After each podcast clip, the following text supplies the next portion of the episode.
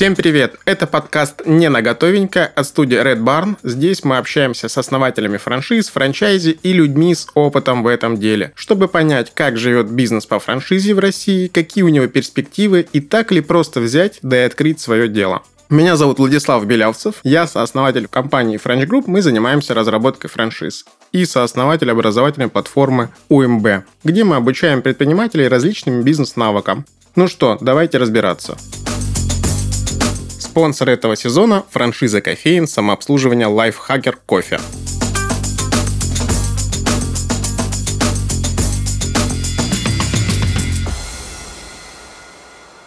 Сегодня у меня в гостях Иван Козлов, владелец студии 3 на 4 в городе Ставрополе и Краснодаре. Давайте знакомиться. Итак, Иван, расскажи про свой опыт до покупки франшизы. Чем ты занимался? Да, привет-привет. Да, я еще со школы занимался фотографией, видеосъемкой, то есть как-то так или иначе э, вся моя осознанная жизнь была с этим связана. Снимал репортажи, свадьбы, работал в маленьком фотосалоне у своего друга, э, который еще до этого всего был моим преподавателем в фотокружке, откуда я, собственно, начинал свой путь в фотографию. Ну, в какой-то момент просто понял, что снимать немного наскучило, что хотелось какого-то развития, хотелось чего-то больше, а просто в фотографии, ну, всегда был какой-то видимый потолок э, этого развития, и не было каких-то таких больших и глобальных э, возможностей. Поэтому решил, что хочу как-то заняться чем-то другим, стал думать о бизнесе, вот. И, но при этом хотел что-то связанное, опять же, с этой же сферой. То есть с фотографией, может быть, видеосъемкой, может быть, какие тоже какой-то свой фотосалон открыть, какой-то агрегатор заказов для фотографов, какое-то рекламное агентство или так далее. Но в итоге все меня привело к 3 на 4. И, собственно, сейчас я владелец э, двух фотостудий. То есть совместил приятное с полезным, так сказать. Да, да. Скажи, а чем вообще занимается 3 на 4? Что, ну, что собой представляет этот бизнес? 3 а, на 4 – это вообще первая и, наверное, одна из самых крупных а, сетей студий красивых фото на документы. А, сейчас у нас 25 студий в 13 городах и более 120 тысяч довольных клиентов по всей России. Вот. У нас работают профессиональные фотографы. Мы делаем только крутые фотографии и только на документы и какие-то, может быть, деловые бизнес-портреты. То есть мы не печатаем на всяких кружечках, маечках, не делаем даже просто распечатку фотографий, то есть мы четко сфокусированы именно на фотографиях, на, на документы и делаем это классно. Также у нас прогнозируемый результат, то есть наши клиенты, приходя к нам, всегда точно знают, что они получат ну, грубо говоря, то, что они видели в портфолио у нас на сайте или где-то в социальных сетях, они получат точно такой же прогнозируемый результат, потому что мы используем профессиональное оборудование, у нас есть какой-то свой стандарт съемки, который мы э, разработали и продолжаем разрабатывать и поддерживать.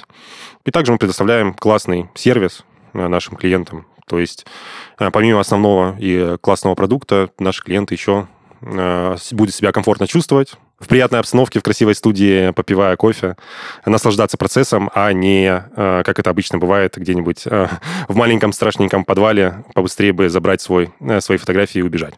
Вот. Но при этом и прайс у нас достаточно выше, чем во всех других подобных местах. Интересная концепция. Скажи, а чем ты занимаешься в франшизе? Какова твоя роль?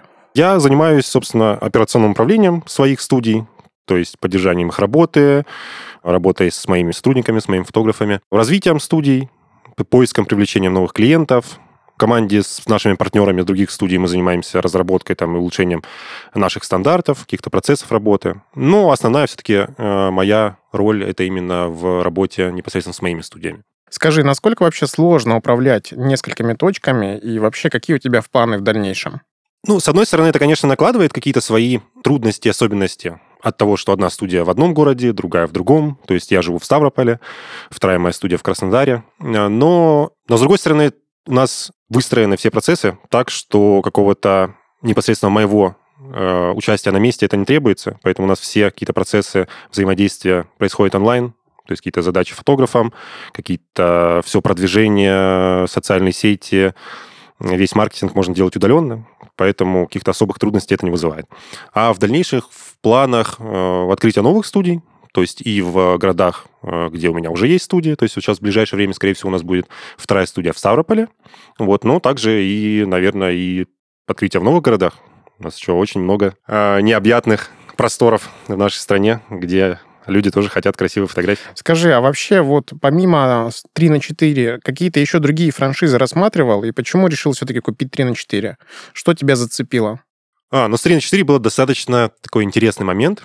Э, когда я решил, что все-таки хочу какой-то свой бизнес, я начал думать и вообще пытаться представить, что это может быть. Э, смотрел какие-то примеры других бизнесов, связанных с фотографией вообще в стране, даже какие-то мировые примеры.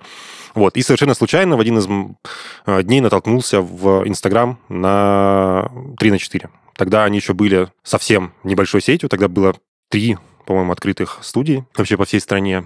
И меня это как-то вот сразу зацепило, какой-то такой огонек в сердце загорелся, я понял, что вот оно, это именно то, что я ищу. Вот.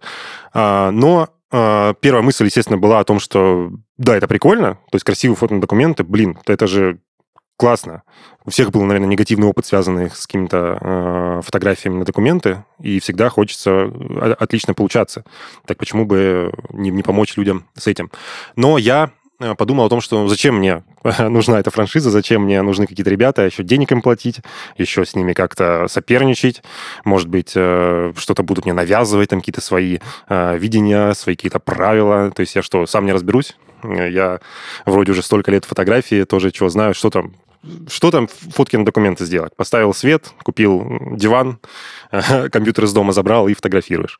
Вот. Но в итоге я примерно прикинув, посчитав все э, возможные какие-то расходы, э, возможные траты на не знаю, на продвижение на сайт, на какой-то дизайн всего этого. Э, решил, что, наверное, все-таки с франшизой мне это будет удобней и комфортней. Вот, наверное, в первую очередь даже быстрее. И начал все больше задумываться именно о них. То есть какого-то именно выбора между одной франшизой или другой у меня не было. То есть я, можно сказать, встретил одну единственную и с ней пока что до конца. Э, это была любовь с первого взгляда, можно так сказать. Да, абсолютно так. Вот. И, собственно, все больше э, я углублялся в них, следил за ними, читал вообще, подписался на все их э, аккаунты во всех других городах, смотрел, как у них классно развивается. Просто в один какой-то момент э, понял, когда они открыли студию в Москве, то есть когда я на них подписался, у них даже не было студии в Москве. То есть была студия первая в Питере, и было на Дальнем Востоке две студии, в Владивостоке и в Хабаровске. И когда они открыли студию в Москве, я понял, что ребята развиваются, и если кто-то откроет студию в Ставрополе, и это буду не я, я никогда в жизни себе этого не прощу. я понял, что медлить больше нельзя, э, начал срочно искать э, какие-то средства на это, э, инвестиции, ну, а дальше списался с ребятами уже, мы обсудили какие-то условия, я съездил к ним в работающую студию, слетал к ним в Питер, мы пообщались с владельцем, обсудили какие-то условия, письменно как-то формализировали наши договоренности и начали работать над открытием. Вот и получается, я был один из вообще первых франчайзи этой компании. То есть моя студия была шестой на момент открытия. Сейчас их, напомню, 25 уже. Скажи, а у тебя вообще были какие-то свои, там, может быть, внутренние критерии по выбору франшизы? Как ты э, выбирал? Да, я понимаю, что есть любовь с первого взгляда, все дела. Но по каким критериям вообще оценивал, работать тебе с этой франшизой или нет? Ну, я в первую очередь смотрел о том, что по какой-то не знаю, как это назвать, наверное, не, не, не, это не совсем правильно с точки зрения бизнеса и какой-то здравой логики, но когда тебе, не знаю, мне в тот момент было 21-22 года, вот, я в первую очередь как-то ориентировался о том, что как-то мое это или не мое, это был, наверное, главный критерий. Но потом меня немного все-таки э, голова включилась, и я просто смотрел о том, как, как ребята работают, есть ли у них э, работающие точки, закрывались ли предыдущие, как они развиваются, что они предоставляют, какие условия всего этого. Ну, опять же, пообщался с, э, об этом э, с владельцами, пообщался с владельцами других точек, то есть не только с основателем. Запросил какие-то у них документы, ну, документы, данные, цифры о том, как у них что работает, то есть насколько они могли мне предоставить, то есть посмотреть. Вот. Ну и в целом, немного как-то это, наверное, наивно и неправильно, но я не сомневался, наверное, ни, вообще ни разу в том, что надо пробовать и действовать. Наверное, это какая-то такая... Магия. Магия и, может быть, отчасти безрассудство. вот, но мне, наверное, было немного и не страшно потерять какие-то даже на этом деньги, если это не получится. Я все равно понимал, что это принесет мне огромный опыт и принесет какое-то просто новые знакомства и новые Ну, знакомство, опыт и какие-то, если получится, еще и деньги. Ну, получилось. Значит, переживания были напрасны. А у компании вообще были ли какие-то либо критерии к тебе? То есть они как-то тебя там проверяли, опрашивали, выбирали? Ну, в момент, когда мы с ними а, только познакомились, общались и вообще это обсуждали, то есть каких-то явных четких критериев они не выставляли. То есть не было такого списка о том, что вот там 10 пунктов, подходишь по 5, мы тебя берем. То есть такого не было. Мы просто как-то э, вместе пообщались, обсудили, поняли, что мы примерно на одной волне. Но потом уже в будущем, общаясь э, с основателем э, студий, я уже ну, он, он мне рассказал примерно, какие были э, критерии, то есть они хотели выяснить, насколько вообще я замотивирован, насколько там совпадают наши взгляды в плане и фотографий, в плане и какого-то бизнеса, и они хотели отсечь э, тех, кто не будет ничего делать и будет э, ждать всего готовенького. вот. Также они хотели, чтобы э, их франчайзи были фотографами, либо как-то связаны с этим людьми. То есть так, ну, так или иначе связаны с этой сферой. Вот. Я был фотограф, у меня уже был какой-то коммерческий опыт, но то, что не было именно опыта в бизнесе, их это не смущало. Скажи, с чем ты столкнулся на этапе открытия? Были ли какие-то трудности или, может быть, подводные камни? Одним из самых сложных на этапе открытия это было ограниченный бюджет, вот, потому что открывался я на э, кредитные э, средства, которые еще и были оформлены на маму. Достаточно такой рисковый вариант. Вот. Э, и из-за этого были некоторые сложности. Как потом выяснилось, мы достаточно мало заложили денег на какой-то первоначальный маркетинг. Вот. И из-за этого были какие-то трудности. А дальше вообще случился ковид, и все везде закрылось. Вот. И это, конечно, добавило своих трудностей, потому что мы открылись, э, студию Ставрополя мы открыли в конце октября 2019 года, то есть проработали буквально там несколько месяцев, только-только начали нарабатывать какой-то пул наших клиентов, как все закрылось и случился непредвиденный. А, ну, еще из каких-то сложностей это был, наверное, поиск сотрудников потому что какого-то опыта именно в этой сфере и в целом какой-то корпоративной культуре в работе с другими людьми у меня особо не было. То есть я всегда работал сам на себя, то есть какого-то то есть учился на ходу, учился на ходу как-то находить людей, э, с ними общаться, взаимодействовать. Э, не всегда это получалось, то есть с некоторыми людьми мы не сработались, с какими-то расстались буквально через месяц работы, но со временем со временем все это пришло. Вот. А если говорить по поводу... Ну, главная, главная, наверное, сложность это была э, ковид и отсутствие какого-то первоначального бюджета. И из-за этого мы долгое время работали в минус. То есть мы первые, наверное, месяцев 6-7, наверное, работали в небольшой, но минус. Вот. Но так как у нас было не сильно много расходов, то есть прям совсем, там, грубо говоря, аренда, которая удалось найти прям чудесное помещение по вообще копеечной цене. Сейчас э, я бы только мечтал о такой цене на помещение. Вот. Э, и это помогло не закрыться в ковид. Собственно, я ну и то, что я был сам фотографом, и в момент, когда все было закрыто, мы работали только по записи. Вот были клиенты, которым срочно надо было фотографии, мы приходили непосредственно под них.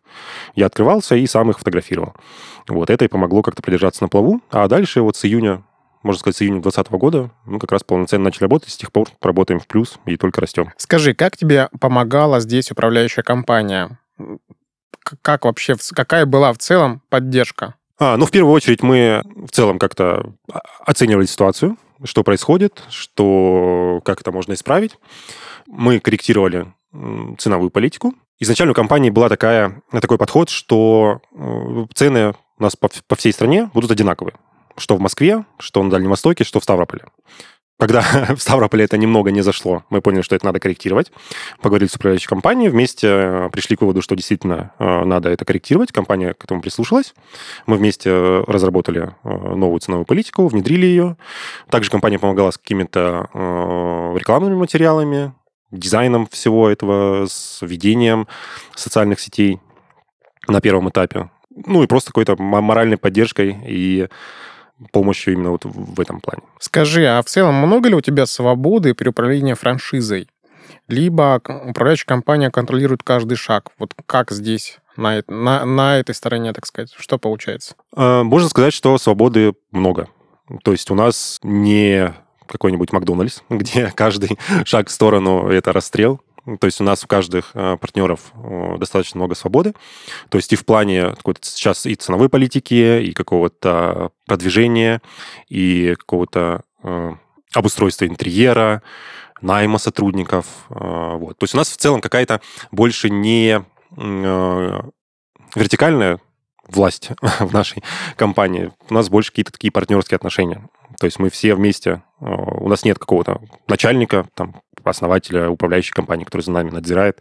Это у нас, мы все партнеры, мы все нацелены на один результат, на улучшение э, качества наших услуг, на увеличение количества клиентов, на увеличение прибыли. Вот. И все над этим работаем. То есть я вот сейчас пытался вспомнить хотя бы один какой-нибудь момент, где было бы какое-то жесткое ограничение, ну, разве что вот именно в качестве какого-то продукта, да, то есть, что наши услуги, наши фотографии должны соответствовать нашему стандарту, который мы вместе, собственно, и разрабатываем. То есть в этом, наверное, ну, есть жесткая какая-то э, политика и э, контроль. Вот, во всем остальном э, все обсуждаемо, обо всем можно договориться и все решить. Мой, возможно, даже какие-нибудь мои э, предложения и решения внедрятся вообще по всей компании дальше. И они только приветствуются. Скажи, а много ли у вас вообще в целом стандартов? То есть все ли прописано, все ли есть, готовая crm -ка? То есть ты просто берешь, делаешь, либо вы постоянно что-то улучшаете, дорабатываете, доделываете. Вот как здесь ситуация? Ну, в том идеальном виде, как бы мы это хотели, чтобы был прописан вообще каждый пункт, каждая мелочь, э, вплоть э, а, от того, когда фотограф приходит на смену, каким, какой стороной он вставляет э, ключ в замок и как нажимать на выключатель, настолько еще не прописано. Вот какие-то основные базовые, самые нужные моменты у нас уже есть, достаточно подробные и с разъяснениями. Вот. Над улучшением нашего стандарта и каких-то более углубленных и мелких нюансов мы вместе работаем над этим постоянно и как-то дописываем, улучшаем. Можно ли сказать, что это все же такая получается некая семья большая, где все друг другу равны? Да, есть старшие папа и мама, но все остальные это там франчайзи, братья и сестры. И вы друг друга да. поддерживаетесь, обмениваетесь опытом, все дела. Да, абсолютно точно. То есть это, мне кажется, отличное сравнение. Если у кого-то какие-то а, проблемы или трудности, всегда, мне кажется, у нас, а, как каждый из партнеров э, готов прийти на помощь, и чем, чем сможет, и удаленно, и на, в наших съездах, встречах, вообще без проблем.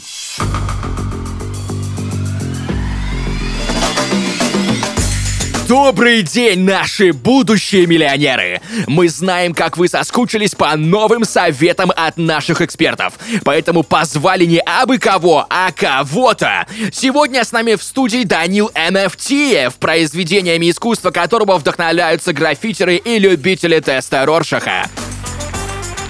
Данил, приветствуем вас! Расскажите, как вы пришли к своему успеху и набрали аудиторию. Я начал увлекаться диджитал-искусством, когда мне только купили первый компьютер. Я обнаружил на нем Paint и понял, что из стандартных фигур в нем можно делать репродукции на Сальвадора Вдали и на Милевича. А потом как-то увлекся, нашел свой собственный стиль и стал, в общем-то, воровать как художник. Но настоящий прорыв случился, когда появился Paint 3D — я мог делать то же самое, но уже трехмерное. Мои круги превратились в шары, а квадраты в кубы. И людям это нравится на самом деле. А негативные отзывы я просто удаляю. Не портить же себе день. Что ж, нарисовать Данил может все, и мы в него, конечно же, верим. Но картина складывается неутешительная. Вы можете написать на своем бизнес-холсте по-настоящему крутую картину франшизы.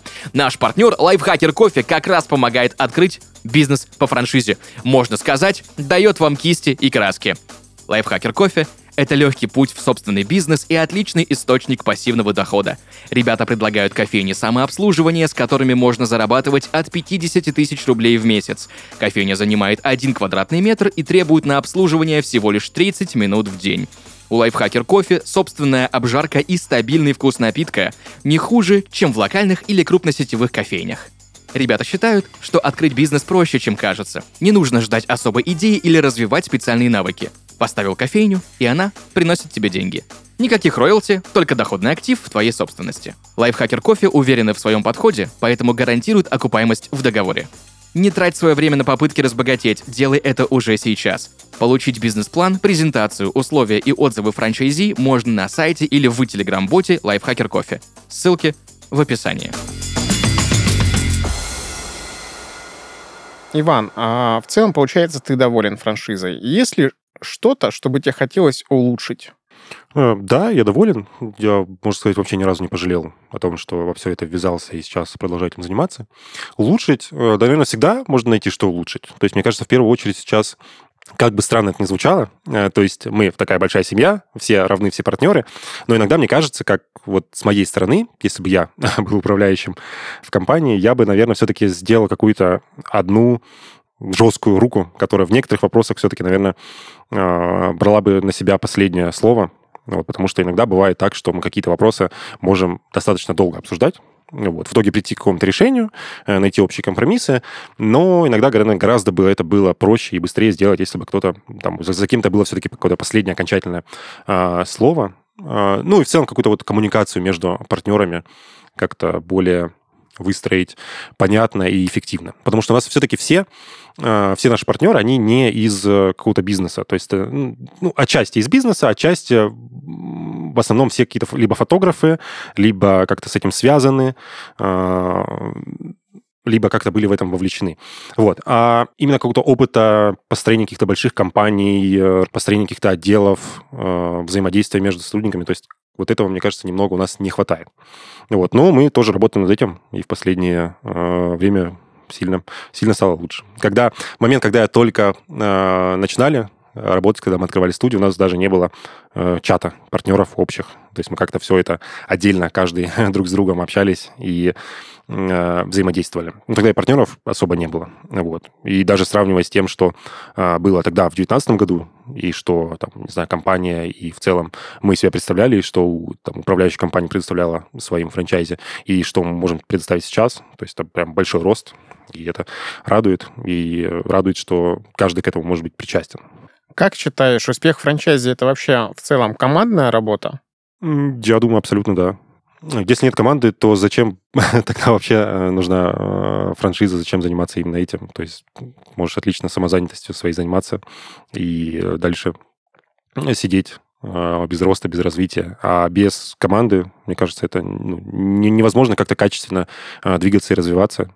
Вот. Либо ты просто и, и, взгляд со стороны появляется какой-то, и какая-то именно и поддержка, и помощь, и разные взгляды на те или иные вещи. Даже в, этом плане это очень сильно помогает.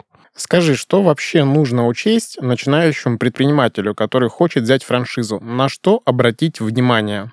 Ну, во-первых, я бы смотрел э, тоже на в целом на компанию, то есть э, действительно ли она занимается в первую очередь э, своей непосредственной деятельностью, а не только продажей франшиз. Вот. А есть ли у нее собственные точки, если мы говорим про какой-то розничный или там бизнес или про услуги. То есть есть ли у них э, собственные точки, да, вообще насколько, насколько их много, как давно они работают, э, открывались, как давно они открыты, много ли закрылось точек. Вот, потому что, например, у нас, у управляющей компании, у, там, у основателя, основной бизнес это все-таки сами фотостудии, а не там продажа франшиз и так далее. То есть мне кажется, это, это очень такой правильный подход. Вот. Еще, мне кажется, стоит учесть, что э, придется работать. Вот, что не получится то есть бизнес и вообще и бизнес по франшизе это не какие-то инвестиции, куда ты закинул деньги и ждешь потом какой-то прибыли. Вот, потому что э, открыть какую-то свою точку и открыть свой бизнес, это как жениться. Это только первый этап, а дальше еще вся жизнь впереди. Вот, и надо над этим, над этим будет работать. Ну и, мне кажется, еще один важный момент — это убедиться, что это точно и до конца вам подходит. Вот, что именно вам интересна эта сфера, что вы хотите в ней двигаться и развиваться, э, и будет ли вам прикольно от этого. Если вдруг так получится, что на вас не упадет мешок денег э, с неба в первый месяц работы, хватит ли у вас мотивации пройти этот этап и э, продолжить работать на результат. Что бы ты рекомендовал будущему франчайзе перед покупкой франшизы? Вот именно как подготовиться к тому, чтобы купить ее. Может быть, заложить какой-то финансовый мешок, вот я про это. Ну, мне кажется, очень важно, в чем, наверное, я допустил ошибку, это не открываться на какие-то последние деньги. То есть, чтобы всегда был какой-то запас средств, на какие-то непредвиденные расходы, на, э, может быть, первые несколько месяцев работы в убыток, на... потому что всегда, насколько бы там точную смету вы не составляли, особенно сейчас там, в нынешних реалиях, там, когда цены меняются на все там, с невероятной скоростью и вообще без какого-то прогнозирования, чтобы был какой-то денежный запас, вот какая-то подушка безопасности, вот, на случай увеличения сметы на открытие, на случай э, каких-то непредвиденных ситуаций. А, то есть, мне кажется, вот это очень важно. Ну и в целом, тоже, что я сказал, а, до этого внимательно пообщаться с э, компанией, пообщаться с э, уже владельцами франшизы, пообщаться, может быть, даже с сотрудниками, которые работают в этой компании, чтобы вообще узнать, как у них что обстоят дела, как они работают. Мне кажется, вот это важно. Название подкаста у нас как бы намекает, что франшиза — это не просто купил, настроил, получил доход. Ты с этим согласен? Э, да, абсолютно согласен, потому что, э, хотя э, я сейчас согласен, но когда открывал, я все-таки была такая небольшая надежда наивная о том, что сейчас я вложу денег, мне там ребята с компанией, у них же все работает, они мне что-нибудь там настроят, помогут, подскажут. Дальше я там найму 2-3 человека, и они будут мне сидеть, деньги зарабатывать. Вот, но как оказалось, все это абсолютно не так, и надо каждый день работать, каждый день развиваться и что-то делать. И вот, наверное, с октября, а то и раньше, когда только все это затеялось, э, с октября 2020 года, 2019 года, э, с октября 2019 года у меня не было еще, наверное, ни одного дня, когда бы я не э, думал о бизнесе, о работе и как-то не был вовлечен в это. То есть, безусловно, бывают какие-то дни, когда этого меньше, бывает, когда там целый день вообще без, безвылазно чем ты занимаешься, но все равно это работа каждый день, и это точно не не так все просто, как может казаться. Какие есть особенности бизнеса именно в твоей сфере? А, если брать именно фотодокументы как сферу и в целом таких каких-то фотоуслуг, то а, у нас много а, одноразовых клиентов, то есть которым сейчас нужна фото фотография на документы, которые сейчас пришли к нам, а в следующий раз придут ну, хорошо, если через пять лет им нужна будет какая-нибудь фотография, а то и еще больше. Вот. И в этом э, есть особенность в плане какого-то продвижения, маркетинга, привлечения этих клиентов. Вот. И потом каких-то нахождения возможностей для их, каких-то повторных продаж для них. Потому что это бывает иногда достаточно сложно. Вот. Также одной из э, особенностей, наверное, работы в нашей сфере есть... Э, также одной из особенностей работы в нашей сфере является то, что подавляющее большинство услуг на рынке, оно абсолютно ужасного качества. Вот. А особенно в регионах. До сих пор остались эти какие-то а, маленькие страшненькие фотосалоны, где сидит один хмурый дядечка и делает эту страшную фотографию на документы, вот, от которой тебе хочется э, эту фотографию больше никогда в жизни не открывать, а из этого салона хочется поскорее сбежать. Вот. И мы стараемся эти, эти какие-то устои и стереотипы менять, и чтобы э, людям было комфортно э, во всех проявлениях. Также у нас есть небольшая э, сезонность, как оказалось для всех нас, стало открытием, что зимой и меньше людей рождается, соответственно, меньше людей меняет паспорт, потому что меньшим людям исполняется 20 и 45 лет. Также меньше свадеб, меньше людей меняют фамилии, меньше э, поездок заграничных, поэтому меньше людей визы получают, на них фотографируются. То есть есть какая-то сезонность. Вот. И также, мне кажется, очень важной особенностью у нас является то, что так как э, фотографирование на документы достаточно редкое событие вообще в жизни человека, то есть ну, далеко не каждый год у многих людей это происходит, то многие люди к этому подходят достаточно ответственно. И здесь очень часто влияет сила рекомендаций о том, что люди спрашивают у своих знакомых, коллег, э, друзей, э, где им сделать хорошие фотографии на документы, и люди им советуют. И многие из, нашего, из нашей сферы, из нашего бизнеса, э, студии, фотоателье, какие-то копицентры этим абсолютно не пользуются. То есть они не знают, что у них, э, как им управлять рекомендациями, они не знают, как на них влиять, э, что вообще с этим можно сделать. Ну, вот, а мы над этим очень сильно заморачиваемся, чтобы люди о нас рассказывали своим друзьям, коллегам, Э, подругам, мамам, бабушкам и так далее. И у нас сейчас больше 60% вообще на всех наших клиентов приходит именно по рекомендации. Вот. Но это не просто так называемое сарафанное радио. Это именно какие-то управляемые рекомендации, над которыми мы работаем. Если на это посмотреть со стороны не каких-то копи-центров, э, где э, предоставляются какие-то больше копировальные услуги и так далее, а именно с точки зрения фото-бизнеса. То есть мы себя больше позиционируем именно как фотостудии, а не какие-то фотоателье, то практически все фотографы, они самозаняты и работают сами на себя. То есть это больше ну, не про бизнес, а именно просто про какую-то самозанятость. У них они не ведут какие-нибудь э, учет клиентов, у них нет CRM, у них, опять же, нет каких-то управляемых рекомендаций и всего остального. Но и большинство именно фотоцентров и фотоателье работают точно так же, особенно в регионах. То есть если в Москве еще есть какие-то а, сетевые большие а, организации, которые занимаются как-то более-менее с точки зрения бизнеса в этом и основательно, то в регионах еще огромное количество э, именно каких-то студий и центров, которые работают, в которых работает один-два человека, может быть, какие-то семейные маленькие бизнесы и так далее. И люди там тоже далеко не сильно заморачиваются по этому, по этому поводу. Скажи, в целом ты доволен доходом и вообще тем результатом, который ты получил, когда купил франшизу? А, сейчас, да, я доволен, вот, но, опять же, нет э, пределов э, совершенства и развития. А, даже в нашей а, сети и на наших личных примерах есть студии, которые зарабатывают гораздо больше, и у которых гораздо больше количество клиентов. Есть куда расти, и это добавляет какой-то мотивации работать и развиваться. И даже не только в плане открытия новых студий, наращивания какого-то именно объема, а даже в улучшении работы, работы действующих студий. Вот. Но в целом, да, я доволен. Скажи, в твоем бизнесе локация это важный элемент, а, либо есть еще какие-то важные штуки, например, сервис или дизайн самого, самой точки? Мне кажется, все вместе это важно. И э, расположение студии, и атмосфера внутри студии, и дизайн ее, и сервис. Вот. Если касательно по каждому пункту отдельно, то само расположение студии, оно а, важно, но не какую-то не ключевую роль играет. Потому что клиент в основном а, приходит к нам уже э, заранее о нас узнав. Вот. Э, мы работаем по, преимущественно по онлайн-записи, то есть клиенты к нам записываются и приезжают целенаправленно к нам. Вот. Конечно, у нас есть клиенты, которые находят нас по локации, там, увидев вывеску на улице, либо где-нибудь на картах э, нас находят, э, непосредственно, когда находится рядом, где-то недалеко. Но подавляющее большинство клиентов, опять же, к нам приходят по рекомендации и приходят, едут целенаправленно к нам. Поэтому у нас студии в большей части находятся в центре города, чтобы у нас было удобно э, до нас добраться и было комфортно из любой точки города. Вот, но мы не ориентируемся на какие-нибудь там МФЦ рядом и какие-то точки притяжения наших клиентов. Э, потому что мы, можно сказать, работаем не на поток клиентов, а именно на качество и сервис. Вот. И, соответственно, э, сервис это тоже важно. Э, сейчас, там, в 2023 году клиентам важно получить не только хороший продукт, качественную услугу, но еще и чтобы им было, было приятно это получить. То есть, чтобы им не нахамили, не заставили долго ждать, чтобы было комфортно находиться в студии, чтобы с ними учли всех их, все их пожелания, мило поболтали и э, удобно э, дальше провели весь клиентский путь от момента записи к нам до момента, когда клиент выходит от нас с готовыми фотографиями в руках. Чтобы на каждом этапе клиенту было удобно и комфортно.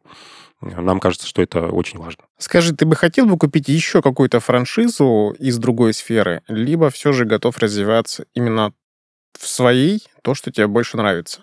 В последнее время я задумывался над тем, чтобы все-таки попробовать себя в чем-то еще. А, потому что я уже чувствую себе какой-то опыт в плане бизнеса и э, ведения какого-то своего дела. Вот, и мне было бы интересно попробовать себя в чем-то э, другом. Пока это прям совсем какие-то э, далекие э, планы, потому что я вообще пока не представляю, с чем, с чем бы это могло быть связано. Вот, с одной стороны, хочется и в чем-то понятном, и э, привычном, какой-то, может быть, сфере услуг или в чем-то смежном, связанном. Вот, но с другой стороны, хочется и чего-то совсем другого. Может быть, и B2B какого-нибудь бизнеса, и ну, в общем, что-то как кардинально другое. Но тут сразу возникает какой-то такой небольшой страх и опять э, волнение о том, что а получится ли, а справлюсь ли я. Потому что когда три года назад, или четыре, там, четыре года назад, когда мы все это э, начинали, это было на каком-то таком безрассудстве, энтузиазме и э, драйве. Вот, и я тогда думаю о том, что если бы я сейчас в данный момент бы э, мне предложили бы ввязаться в такую авантюру с взятием кредита на все это, оформлено на маму и э, в такую компанию, э, не совсем, не очень большую, может быть, и супер раскрученную, я бы, наверное, испугался. А тогда я испугался уже в момент, когда уже когда открылась студия, когда уже к нам пришел первый клиент, я его лично обслужил, он ушел довольный, и только тогда я понял, что, блин, во что я вообще связался, и что теперь надо с этим что-то делать. Именно как раз тогда ты почувствовал свои первые деньги, те самые первые Это, эмоции. Абсолютно точно.